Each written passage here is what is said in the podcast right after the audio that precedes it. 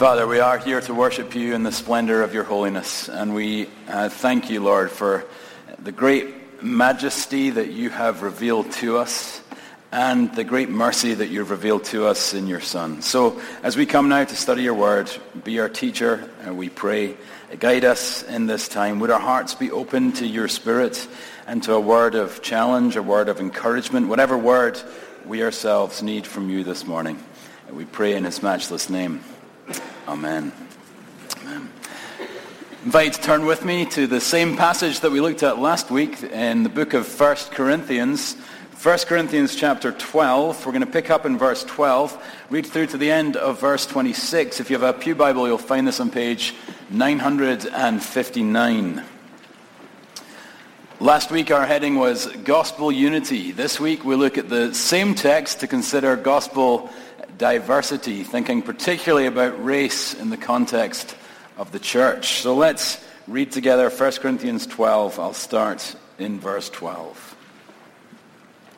For just as the body is one and has many members, and all members of the body, though many, are one body, so it is with Christ.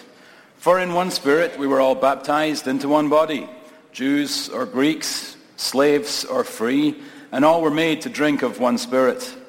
For the body does not consist of one member, but of many. If the foot should say, because I am not a hand, I do not belong to the body, that would not make it any less a part of the body. And if the ear should say, because I am not an eye, I do not belong to the body, that would not make it any less a part of the body. If the whole body were an eye, where would be the sense of hearing? If the whole body were an ear, where would be the sense of smell? But as it is, God arranged the members of the body each one of them as he chose. If all were a single member, where would the body be? As it is, there are many, member, many parts, yet one body. The eye cannot say to the hand, I have no need of you, nor again the head to the feet, I have no need of you. On the contrary, the parts of the body that seem to be weaker are indispensable. And on those parts of the body that we think less honorable, we bestow the greater honor. And our unpresentable parts are treated with greater modesty which our more presentable parts do not require. But God has so composed the body, giving greater honor to the part that lacked it, that there may be no division in the body, but that the members may have the same care for one another. If one member suffers, all suffer together. If one member is honored, all rejoice together. Friends, this is the word of the Lord. Do you like my Barry White voice this morning? bear with me, okay? so in the early 1960s, uh, a young man, uh, a young white man who'd been active in the civil rights movement, entered seminary with the intention of working for racial justice as an ordained pastor. As he approached graduation, however, he vowed that he would take an all-white church in an area where the remnants of segregation still continued, and that for five years he would not speak a word about race relations. Why? Because when he did finally speak on these matters, he wanted his congregation to hear not the voice of some young, arrogant seminary student, but the pleas of a loving Savior who cares about racial justice. Well, things went well for three years until one Sunday morning, a communion morning like we have ourselves today. This young pastor went up to the pulpit to begin the service, and as he did so, did so he saw in the back uh, an African-American couple coming in and trying to take their seats. And ushers from his church were forbidding them from doing so and trying to shoo them out the door. So down this young pastor went he grabbed the plate. He grabbed the cup. He pursued them down the aisle and gave them elements to this black couple and said, at the body of Christ broken for you, the blood of Christ shed for you.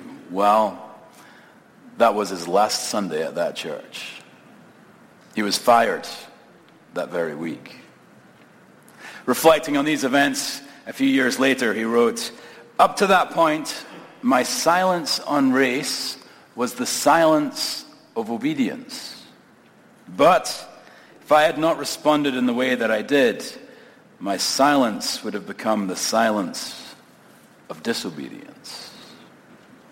In the gospel, we are one, and we saw this last week. It's a delightful truth, and it's a profound truth. United to the Holy Spirit, we are also united to each other. If you are a Christian this morning, then the same Holy Spirit that lives in me lives in you. There's a deep connection between us. At the core of who we are and the very essence of our being, we are one. We share the same spiritual DNA. We have the same spiritual blood. But our oneness does not make us the same. We're one, but we're not the same. Look at verse 14. For the body, Paul says, does not consist of one member, but of many. Then he lists hands and feet, ears and eyes, all the different parts of the body. Look at verse 19. He says, if all were a single member, where would the body be? So unity, yes. Uniformity, no. We are one, but we are not the same. And that's something that we celebrate. That's something that we celebrate. The fact that there is male and female and young and old and black and white and rich and poor and extrovert and introvert and special needs and disabilities. There are differences between us. All are equal in value and in dignity. And we are one. But that does not mean that we are the same. And don't you love this? Don't you love that we worship a God who is endlessly creative. I always think of this when it comes to food. You know, God didn't need to make food taste good. We could live in a world without flavor. And yet, he made bacon and eggs. Right? He made chicken and salmon. And then he made steak and said it is very good. and then he thought, mm, we're not quite done yet. Let's do T-bone and filet mignon, right? Uh, we come to a God who is endlessly diverse and has created diversity that we might enjoy him more. This world could be bland. It could be flavorless. It could be all porridge and oatmeal, but God had a better plan. And what's true of food is true of the rest of the world. Think of the broadness and beauty of the experience we can have as human beings. Uh, poetry and music and dance. Uh, technology, science and math uh, beauty and sex and romance, all these things that God has made, they were all his idea. He hasn't made his world bland. He hasn't made it lifeless. He hasn't made it dull. He has made a world that's endlessly diverse. Well, what's true of food and what's true of the world is also true of us. So it is with us. We have nationality and ethnicity. Different education, different ex- experiences, different personalities, different politics, different passions, different preferences. None of us is the same, and we're grateful for it. We are glad God made us diverse. The world tastes better this way. It tastes better this way. We're one, but we're not the same. Now, in our text, having made this point, Paul goes on to highlight two reasons why we celebrate this kind of diversity. He gives us the, the whys behind uh, our celebration of diversity. Let's look at these two whys briefly together. First of all, he teaches us in verse 21 that we celebrate diversity because diversity is valuable. We celebrate diversity because diversity is valuable. Look again at verse 21. The eye cannot say to the hand, I have no need of you. Nor again the head to the feet, I have no need of you. We need all of our body parts. Each one plays a vital role. If any of them are missing, we ourselves can't be whole.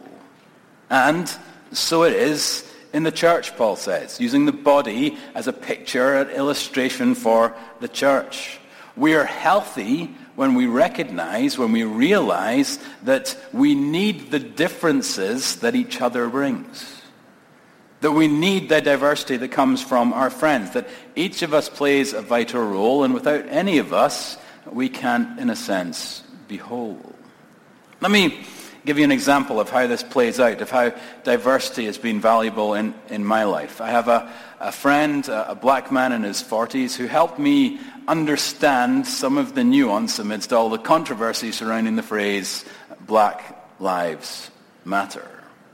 And he came to me and he said, you need to understand that when people use this phrase, when people say Black Lives Matter, they mean a lot of different things. Uh, sometimes it's used as, as simply an objective truth. But for some, it's become an ideological slogan. And for others, still, it's synonymous with a political movement. So what's important isn't so much the phrase itself, but what people mean when they use it. So when you hear it, be slow to speak. Be quick to listen. Ask questions and understand. What does this person mean when they say this phrase? What are they intending to communicate? Maybe they're just saying that simple objective truth, in which case we would want to add a strong amen. Maybe they mean something more, in which case perhaps a dialogue can begin. You see, my friend and I were different to each other. Our skin color, our cultural and life experiences, and these differences make us valuable to each other. We are attuned to different issues. We're able to translate cultural things for each other. We can learn from each other. We work better together when apart. Without friends of different races, I flourish less. And I hope and trust he would say the same uh, about me. Without my friendship, he will flourish less. That's the beauty of God's design. He has arranged all the pieces that we might flourish and be better together. And so we need diversity and we celebrate diversity. Why? Point one, because it's valuable. Secondly, though, in verse 18 and following, Paul makes another point, which is we celebrate diversity not just because it's valuable, but also because it's beautiful. Because it's beautiful. Look at verse uh, 18. We see there's more to this than pragmatism. God arranged the members of the body, we read, each one of them as he chose. God arranged the members of the body, each one of them as he chose. Verse 19. If all were a single member, where would the body be? He's saying the differences between us aren't accidental, far less a necessary evil. The differences between us have been designed. God has designed these differences intentionally and carefully, and then he's arranged us all together to make an intelligible whole, to make something beautiful. Who, think of the picture that's been used. Who wants a face without diversity? Imagine you had ears for ears, and ears for eyes, and then ears for your nose, and an ear for your mouth, and then loads of ears for hair, right? You'd look weird, right? Um, no one ever went to the plastic surgeon to request that look. Well, so is the church without diversity. One grotesque amalgamation of ears. That's not what God has designed. He has designed his bride to be beautiful. We have ears, but we also have eyes and a mouth. We have a sparkle. We have a, a smile. Each one balanced and arranged to make us something beautiful. The different features of the face are what make uh, beauty. And the different features of the church are what bring beauty. Leonce Crump is an African-American pastor in Atlanta, and on Easter Sunday, just three weeks ago, someone scrawled three stark letters across the sign that directs you to his church. They wrote, K, K, K. Easter Sunday. Well, Crump took a picture of the sign and he tweeted it out with the words, the evil one lashes out, but God is victorious. Hashtag Easter. Another pastor, Ray Ortlund, a white man and a friend of Crump's, uh, tweeted, Hey, KKK, come vandalize me too. We are one. Now, I love these two men. I love these two men. I love Crump for showing courage in response to cowardice and to giving love in response to hate. Hashtag Easter, baby. the resurrection makes all things well. All things well. And I love Ortlund too. Why? Because he's reminding us some 2,000 years after Paul wrote these words in 1 Corinthians that believers of every color are one. But here's the point. The beauty of their unity is found in their diversity. The beauty of their unity isn't found in the fact that they're the same, but the fact that they are different and one. The beauty is found in the diversity. The two of them are modeling the kind of balance and proportion we want to see upon the face. Side by side, their differences shine a beautiful light to the world around. This is what the new humanity should look like. Diverse, yet one. And in the same way for us, the differences in the church should make us beautiful. Herman Bavinck, Dutch theologian, uh, once wrote, the image of God is much too rich for it to be fully realized in a single human being. However richly gifted that human being may be, the image of God can only be somewhat unfolded in its depth and riches in a humanity counting billions of members. Each member is a jigsaw piece that together uh, God puts uh, to form the whole. He has designed and arranged us with all our differences and in these very differences to make something beautiful. So, diversity is something that we celebrate. We celebrate because it's valuable. We celebrate because it's beautiful, which means, friends, we've got some thinking to do. As a church this morning, we've got some thinking to do. Earlier we said that there are many differences between us, and this morning clearly I've focused on race. And if you're wondering why I've done that, there are two, two reasons. The first reason is that our text, verse 12, draws specific attention to the way in which the gospel unites different people groups. Jews and Greeks, we read, are one in Jesus Christ. And so we need to figure out how this gospel truth that Jesus Christ unites different people groups, how does that apply to us today? That's the first reason I've focused on race. The second reason, if you're wondering why I've focused on race, well, just look around. you know, just look around. Um, we are um, a very white congregation. We're a very white congregation. At MPC, there's a lot here to celebrate. There really is. We have a long and beautiful history of global missions. We have a diverse collection of church planters and an increasingly diverse collection of church plants. We have in growing diversity on our staff and in our new members. We have dozens of different nationalities uh, who worship together in our pews. And as a next step in our maturity, as a next step down that trajectory that we are already on, it would be good for our church to grow in our racial diversity. For us to look more like the area that we're in. For the complexion of our church to match the complexion of our community. How will this happen? As your pastor, I can tell you. Are you ready? I don't know. I don't know. Um, I'm encouraged. Uh, I'm encouraged by all I'm seeing. I'm encouraged by the increasing diversity we have. I'm really encouraged by the heart of our people. This is a great church with a great heart on most issues and on this issue as well. But I also confess that I've got a lot to learn and that this topic is hard at best. But let me say two things this morning. Not as some kind of expert, but as your pastor who loves you. Okay?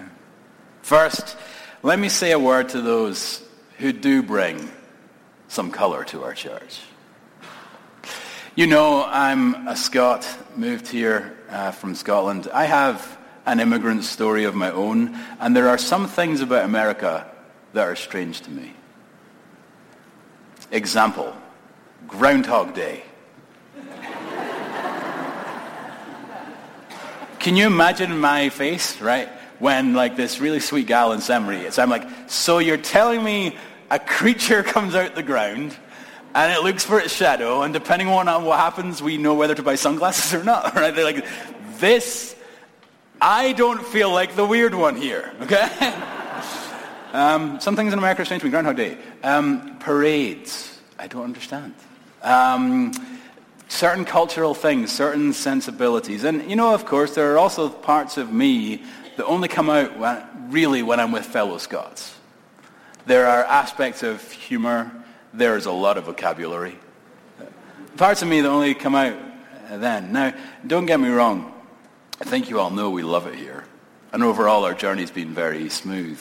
Uh, we love our life and we've enjoyed the transition too. But our experiences have caused me to wonder, have caused me to imagine what it's like for people who feel different in some way. And so I wonder, so I imagine what it's like to attend our church if you're not white. I, I, wonder what that's like. If you're black or Asian or Hispanic or a combination or something else, what's it like to attend this church? Now, I'm sure there's no one answer to that question. I'm sure everyone's had a different experience. I'm sure there are as many answers as there are people, but I'm also sure that it's not always been easy. I'm also sure it's not always been easy. And for that, I want to honor you. Your presence here is valuable. Your presence here makes us more beautiful. We are better together, and your presence here makes it possible for us to be so. And I look forward to listening and to learning more. Word of honor to those who bring some color to our church. Secondly, a word to, bring, to those who bring a lot of whiteness to our church, right? Um, here's what I want to say this morning as we begin this conversation. Diversity is not true diversity if it requires zero self-reflection or change from the majority culture. Let me say that again. Diversity is not true diversity if it requires zero self-reflection or change from the majority culture. Let me give you an illustration. Remember when you went to college? Right? Think back to when you were going off to college and uh, you were looking around and you, you found a roommate, a, group of a group of new friends that you were going to be able to move in, to, in, in with. So you pack up all your stuff, all your stuff that you love, you know, your favorite clothes, your best music, um, that poster for your wall. You put it all in your bag and you head off. Well, you arrive and you knock at the door and a smiling person opens and says, "Oh, welcome, welcome. We're so glad you're here. You you can come in, but just leave your bag outside." And you say, "I've got." a poster for my wall. And they say, oh, don't worry, we've got posters you can use. And you say, well, I've got, I brought my favorite CDs. And they say, oh, no, you can listen to our music. And you say, well, what about my clothes? All right? And they say, oh, we've got clothes, you can dress like us. What are you going to think? You're going to think, um, they want someone that sound like to pay rent. They want someone to do their bit, but it doesn't really sound like they want me here. They want me, but they don't want my stuff, whether that's baggage or whether it's things that I love. Diversity that requires zero self-reflection or change from the majority culture is token and it's superficial. It's like inviting someone in without any desire to make room. And that's not who we want to be. We want to be a church who makes room for people as they are, not for as we might want someone to be. And so here's my question to get the conversation started. How can we make room? That's my question. How can we make room? How can we make in our room in our own lives to grow in our understanding of these issues, develop, to develop friendships across traditional lines? Here's two things I'm doing. First of all, like a good Presbyterian, I'm reading. I'm reading. I'm broadening horizons. I'm deepening my understanding. A great place to start would be a book called Divided by Faith by Michael Emerson and Christian Smith. It's an engaging and helpful introduction to the kind of issues that we're discussing today. The second thing I'm doing is uh, I'm reading and then secondly I'm talking. Um, we can't process these things alone. We need conversations in the context of diverse friendships. Uh, no one people group can sit together and figure this out. We need to be having uh, conversations with diverse friendships. And so our pastoral team, which consists of six white men, two black men, two Asian men, now meet together once a month to discuss these issues, and I'm listening and learning a lot. How can you make room in your life uh, to read? How can you make room in your life to talk? And how about in our church? How can we make room here in our attitudes, in our dispositions, in our prayers, in our worship style, in our leadership selections, in our community groups? I don't know all the answers, but I think these are the right questions. Why would we do this? It's a good question, isn't it? Why would a church that where things are going so well, why would we long for a change in our life? And why would a pastor at a church where things are going so well stand up and like address these things? um, especially, I realized the irony afterwards of starting on a sermon illustration about a pastor who got fired. it's like, didn't think that one through, right? Um, why would we think about these things? And the answer is not because of our culture, not because race is a hot button in our culture right now, and certainly not because of some kind of white guilt, but because we see a more beautiful path that leads to heaven itself. In heaven itself, in this very moment, there's a diverse multitude that sings, gathered before the throne, praising the Lamb for spilling his blood for every people and nation and tongue. And Jesus is the one who's bridged this infinite gap, the chasm between earth and our true home. And now this same Christ gives us the grace to bridge divides of our own. So we might find we don't just experience the kingdom when we read Revelation, but we find that his kingdom has come. Diversity is valuable. Diversity makes us beautiful. It means we've got some thinking to do, but we're on the right tracks. And we can take next steps by considering how we can make room. Amen? Amen. Let's pray together.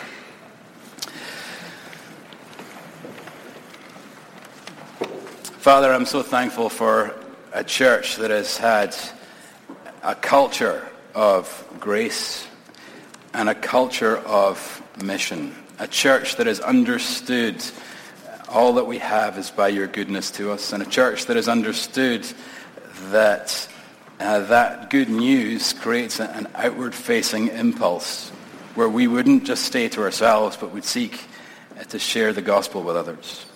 Lord, that plays out globally, and it does in profound and important ways, and we want to be about that work. And it also plays out locally. And we want to be about that work as well. So, Lord, give us grace as a people. Give us grace as a congregation that we might, little by little, more and more, learn what it means to be the kind of church here that if Jesus returned, he would feel right at home. And it's in his perfect name that we pray these things. Amen. If you have your Bible, I invite you to turn uh, one page back, maybe not even that uh, one page over to 1 Corinthians 11 where we receive instruction on the Lord's Supper. Verse 23. For I received from the Lord what I also delivered to you, that the Lord Jesus on the night when he was betrayed took bread. And when he had given thanks, he broke it and said, This is my body which is for you. Do this in remembrance of me. In the same way also he took the cup after sup, saying, This cup is the new covenant in my blood. Do this as often as you drink it in remembrance of me. For as often as you eat this bread and drink the cup, you proclaim the Lord's death until he comes. Proclaim the Lord's death until he comes. There's a reason why that pastor could take bread and cup and pursue a young black couple down the aisle. And there's a reason for us to hope that in our lives and in our church we can bridge similar divides. And that reason is nothing but Jesus himself, the one who pursued us to make us his own. For him, bread and cup were, were body and blood, uh, those things that were broken and torn. So that that ultimate gap, the ultimate chasm created by our sin might in him and by his grace be fully and completely forgiven. Our joy and our celebration this morning is in a Savior whose death we proclaim and now whose resurrection uh, we proclaim. Gives us hope for eternity. Gives us hope for time. Gives us all that we need to make it till that great day and to navigate life until then. So if you believe in this Jesus, if this Jesus is your Savior, if you have felt him chase you down the aisle with his body and his blood, then come and take of this meal. Be reminded and assured that the forgiveness of his grace that, he offers to you, it's, it's, you know, it's real. If you don't believe in this Jesus, then we ask you to, to let this meal pass you by. Pass you by and use this time instead to reflect upon whether this morning you hear him calling your name. Is he following you out the church this morning, pleading with you to accept the forgiveness and life that he offers you in his name? We believe that he is and ask that you would be attentive to that voice so that next time we celebrate this meal, you would come take and eat with us. Now, as we do before every meal, let's bow our heads together in prayer.